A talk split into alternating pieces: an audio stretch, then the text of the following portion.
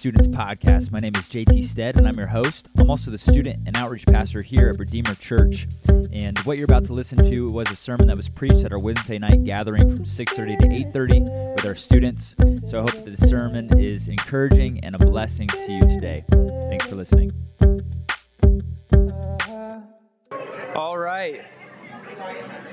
You guys ready?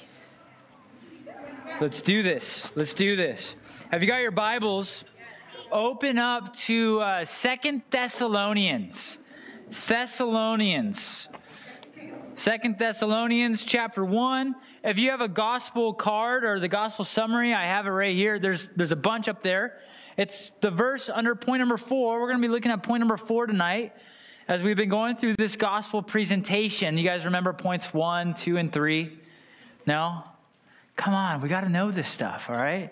Yeah, you, Allison, you know it? Oh, uh, no, you're, you're just saying hi. All right, that's cool. All right. Point number one of the gospel. What is the gospel? God created and owns all things. Starts with God, right? And God has expectations. God has expectations for those he created. Because like a painter, you guys have you guys seen a painting before? right? So a painting has a painter, and the painter has rights over the painting. that makes sense. A painter has rights over his own painting, right? And so God, in the same way, He created us and He owns us and He has expectations for how we should live for Him. But we have failed to meet God's expectations, which is called sin. And Than taught on that two weeks ago. Remember, you guys went to Korea or the Olympics, and he had the, you know, the whole illustration. Yep. Well, tonight we're going to be looking at the consequence of sin, which is eternal judgment called hell. Last Monday, I was on my way to church, and it was early in the morning. I was driving my car and I was listening to the autobiography of Frederick Douglass, amazing book. Maybe you'll have to read it someday. He is an abolitionist. None of you care about that, but I don't know why I'm telling you that. All right. So I'm driving and I'm not really paying attention. I am, but I, if I'm listening to something, ask Caitlin, it means that I'm driving under the speed limit because I don't drive fast. I drive like a grandpa all right? I, am kind of like one of those, I just like to enjoy the ride, you know? I'm looking around, but this time I'm focused, right? And in a space about five seconds' time, I'm driving, you know, past the gum factory. You guys know where that is? Sometimes you'll smell the gum. Yeah, I'm driving right there, and all of a sudden I look up and I see a car in my lane swerving into oncoming traffic. And so in like five seconds, I move over, but I lose control of the ice and I crash my car against another guy who caused the whole thing, and hopefully his insurance will pay me for totaling my car, and I had to get staples in my head. So this was last Wednesday. I still got them in there, and if you know how to take them out, maybe we could try to do that tonight. Um, it'd be pretty cool. Or if your mom's a nurse or doctor or your dad, let me know. And uh, I actually need to get them pulled out. So let me know after the service if we could do that. I went to the hospital and I was fine. There wasn't much that I was worried about. But as I sat there, I began to look around. I don't know if you've ever been in the emergency room, it's not a fun place. It's really sad. It's not a place of joy, comfort, or warmth. And I'm actually there looking on my phone, looking for a new car already. I'm like trying to find one. And the lights are dim, people are stressed, and all of a sudden I just started to look around. I had this one guy was cussing out his wife over here, other guy yelling at his son, older lady groaning in pain. People sick, hurt, in agony, waiting to get relief, waiting to hear the, the doctor and the nurse to call their name so that they could go get relief, right? I was there for like four hours. It was, it was crazy. But this was a little picture, just a little glimpse. I think the Lord let me go through this. Just a little picture of what hell is like. Sitting in a waiting room, except in hell, there's no call for a doctor or nurse to help or give relief. It's eternal, conscious torment. And so tonight I want to talk to you about hell Because God talks about hell, okay? And so this is point number four. This is the consequence for breaking God's law. This is the consequence for sin, and it's hell. And look at Second, uh, Thessalonians 1, verses 7 through 9. It says this When the Lord Jesus is revealed in a second coming from heaven with his mighty angels in flaming fire, inflicting vengeance on those who do not know God and on those who do not obey the gospel of our Lord Jesus Christ, they will suffer, these people, these sinners, they will suffer the punishment of eternal destruction away from the presence of the Lord and from the glory of his might. And so tonight we're going to learn a few truths about hell. I know some of you got questions already. And so we're going to ask some basic questions, and my points are going to be the answers, okay? So the first question that we're going to ask is Does the Bible even teach about hell? And the first point is this almost all the teaching on hell comes from Jesus. Jesus. Almost all the teaching on hell comes from Jesus in the Bible. He actually talked more about hell than he did heaven. Did you know that? It was on his lips all the time. Why?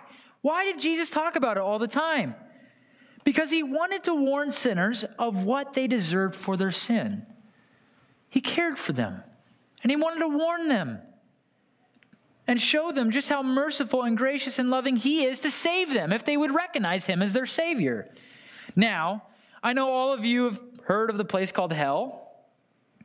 The word hell is used in everyday language by people, and you may hear it as some sometimes the people uh, saying it as a curse word, like uh, that hurt like hell, or war is hell, or you kind of people using it flippantly a little bit, or uh, or like an emergency room, that is hell on earth. You know, some people will say that. You'll, they'll use the language hell. You guys follow me, right? People kind of use it in everyday language. See, usually people use the word hell in a light-hearted, joking way. They minimize it. Why? Why do you think that people minimize hell? Well, I believe it's the same reason why we kind of minimize the very things that we're afraid of, right? We kind of make fun of it or, or try to talk lightly about it um, in order to really not think about it. But you should think about it. It should be something that frightens you. You should be warned about this literal place called hell. Oh, but Pastor JT, I have a question. Our world says we shouldn't think about negative things. And I don't want that negativity to bother me. I don't even want to think about it. I just want to I just want to think positively. I don't want to think about sin. I don't want to think about hell. It's just too much for me. But is this wise advice?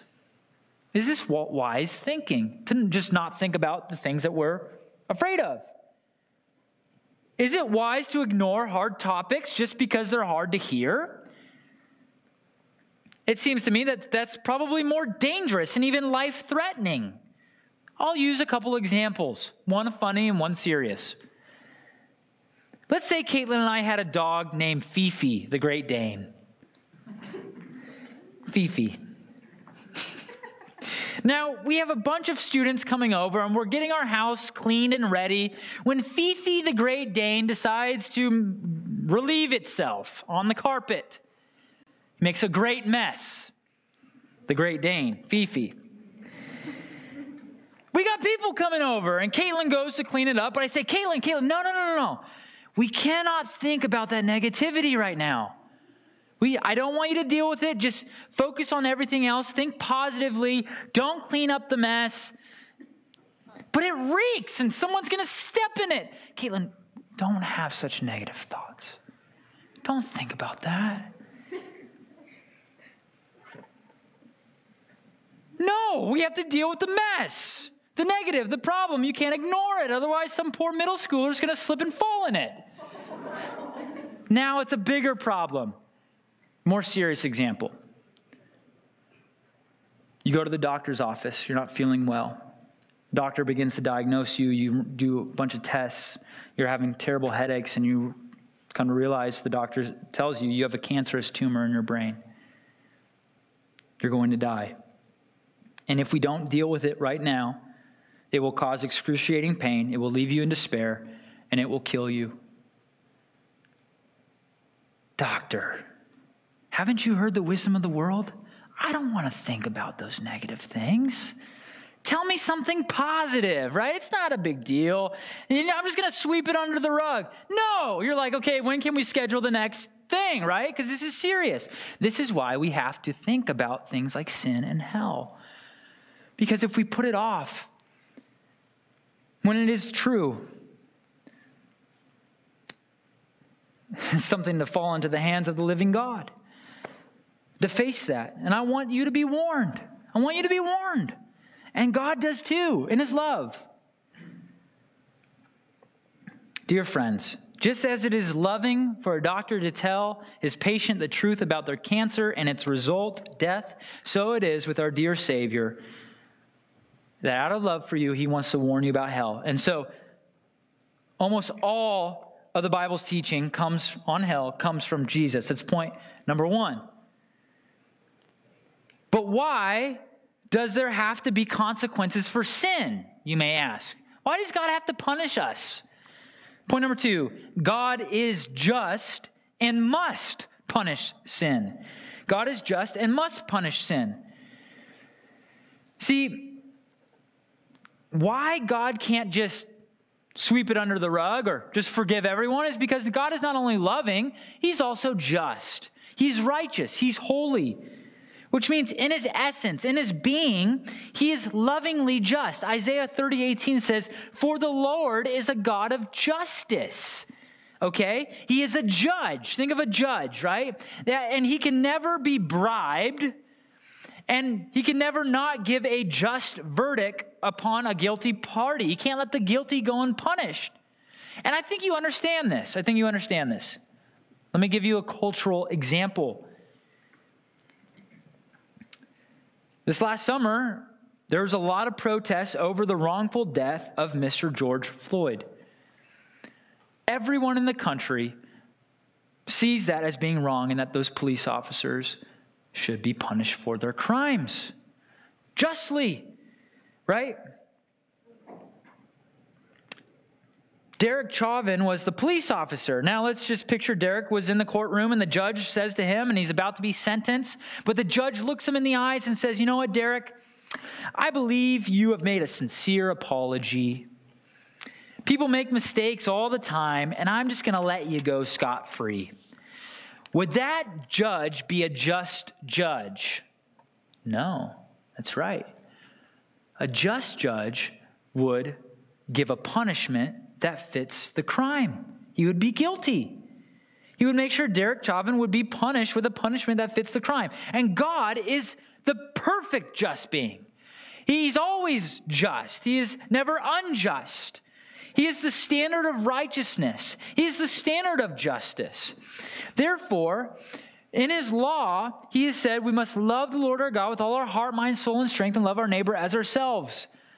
And he says in Matthew 5:48, in order to be with God, we must be perfect as our heavenly Father is perfect. Yet we have sinned. We are guilty before God. We've failed. Than talked about that two weeks ago. For all have sinned and fall short of the glory of God. Therefore, a just God must punish sin. Now you might say, okay? But seriously, just one little sin? Just one, just one little sin? is enough for me to be sent to hell forever? You've probably thought that. Is that really fair? That doesn't seem just. I mean, that seems like God is cruel. Answer Hell is eternal. Hell is eternal. It's an eternal punishment because our sin is against God who is eternal. Hell is eternal because our sin is against God who is eternal. Therefore, hell is a just punishment. Even one sin. When we sin, we are sinning against an eternal God. Therefore, the punishment is eternal. Hell is a just punishment for sin. Our sin is against a living, infinite, eternal God. And because the person I'm sinning against is eternal, thus the punishment is eternal. I've said that. You get it, right? Now let me put it in an illustration. This is why the punishment is so severe. Why is it why is the punishment so severe? Why is hell the right punishment? I think you understand this. That when you offend someone of higher status, there's greater punishment. Than kind of used an illustration for this, but I'm going to use a different one. Let's just say, let me pick a kid. Sebastian. All right. Let's just say Sebastian got into a fist fight with a sibling.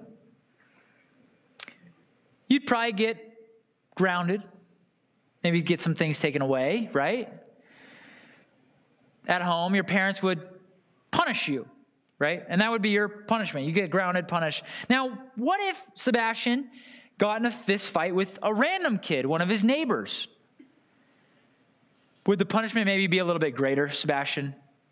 Maybe a little bit. Yeah, you maybe have to restore, pay the money, uh, pay the kid's medical bills, you know, because Sebastian's a legit martial artist, you know, and, uh, you know, he, so he's going to have to pay his medical bills. He might have to do some community service. You're definitely going to have to make it up to him. And so you're definitely going to be grounded for much longer, let's just say, right? More punishment. Now, what if you lashed out at a teacher at school? How much worse would your punishment be? You got in a fist fight with a teacher, let's just say. Expelled, you know, suspended. Now you're grounded for a whole year. Greater punishment, right? Now you're definitely doing community service. Now, what is Sebastian? Was jaywalking, police officer pulled him over and he started beating up the police officer. That I don't recommend that. Greater punishment, right? Greater punishment prison, maybe juvie. Actually, yeah, probably juvie. You go to court, definitely paying more fines. What if you attack the president? You'd probably be shot before you even got there, right? You'd... See, the higher the status of the person in authority, the greater the punishment. God is infinite, He's eternal. He's the greatest. He's the first and greatest being. He's your creator, He's your owner. And when you sin, you sin against Him.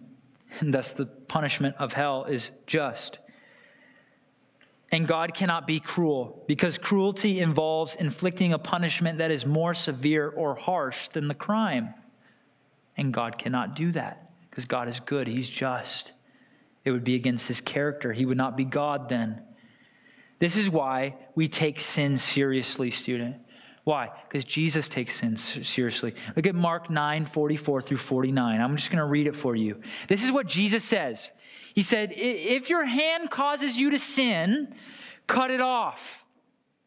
It's better that you enter life crippled than with two hands to go into hell, to unquenchable fire and if your foot causes you to sin, cut it off. It is better for you to enter life lame than with two feet to be thrown into hell. And if your eye causes you to sin, tear it out. It is better for you to enter the kingdom of God with one eye than with two eyes to be thrown into hell, where the worm does not die and the fire is not quenched, for everyone will be salted with fire. Now, Jesus isn't advocating self harm.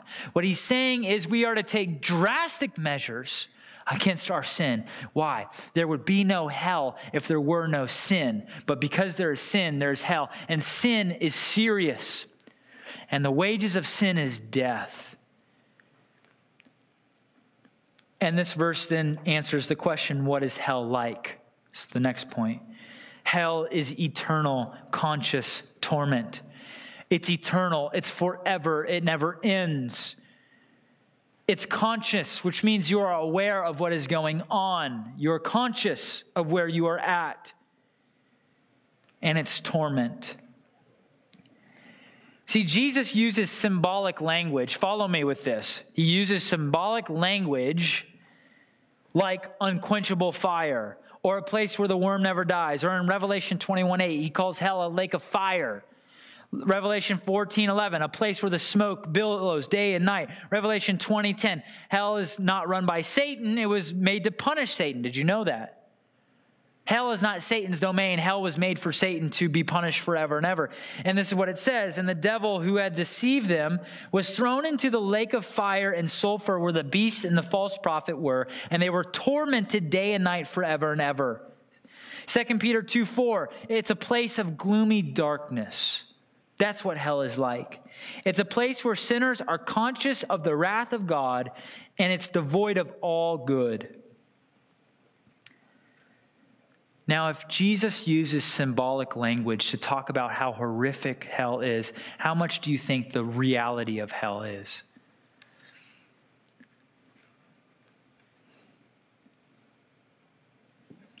It's far worse. So, lastly, who then goes to hell? Last point hell is for those who do not repent of their sin and believe the gospel. That's why we're doing this series. Hell is for those who do not repent of their sin and believe the gospel. In verse 7 through 9 of Second Thessalonians, Paul says that the judgment of God is upon those who do not know God and do not obey the gospel. Now, this doesn't mean that people are ignorant of God. Paul says in Romans 1 that all people know God. They just suppress the truth. They choose their sin. They love the darkness, Jesus says. In other words, hell is the punishment, the just punishment for those who reject God, who reject Christ, who love their sin and do not turn from their sin who do not confess their sin, who do not admit their sin, who think that they're good and that their parents' faith is enough to save them. They, it's for those who believe that their good works can save them. Those who go to hell go there because they love their sin and they want nothing to do with God.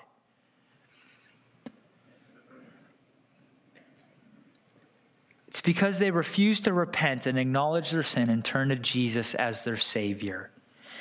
And if you are realizing tonight that you have not received forgiveness and you are heading for hell right now, tonight God promise you, promises you salvation in Jesus Christ. You can be forgiven, you can escape hell. How?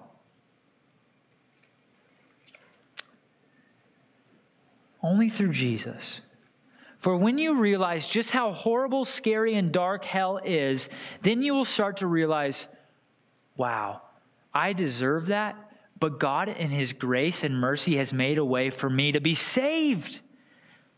And God was so loving that he sent a Savior. And what's amazing about God's love is that Jesus takes our place on the cross. He takes our sin and he satisfies the wrath of God that we deserve. The hell that you and I deserve for our sin was poured out upon Jesus in a three hour notice. The full weight of God's wrath upon him instead of sinners. Jesus defeated sin, death, and hell, and now he offers eternal life to those who repent, who turn from their sin and believe in him. Tonight, you have a choice to do that. Because just like me, you never know when you may be driving down the road and in a second's notice, God is, you're now standing before God to be judged. You're going to be judged by his law. And guess what? You're going to be found guilty unless unless the blood of Jesus Christ covers you. Well, how does the blood of Jesus Christ cover me? By trusting in him, by confessing that Jesus is Lord with our lips and with our heart, believing that Jesus Christ died on the cross for you. This is the gospel. This is the good news that if we confess with our mouth that Jesus is Lord and believe in your heart that God raised him from the dead, you will be saved. May tonight be the night that you confess and believe in Jesus Christ. Father God, thank you so much for this time. Thank you for these students. I pray that we would think about our sin and hell, but not just to sit in it, that we would also think upon your grace and your love. And I pray that you would save students here. I got saved in eighth grade, Lord. That's when you opened my eyes and my heart to see that I was heading for hell.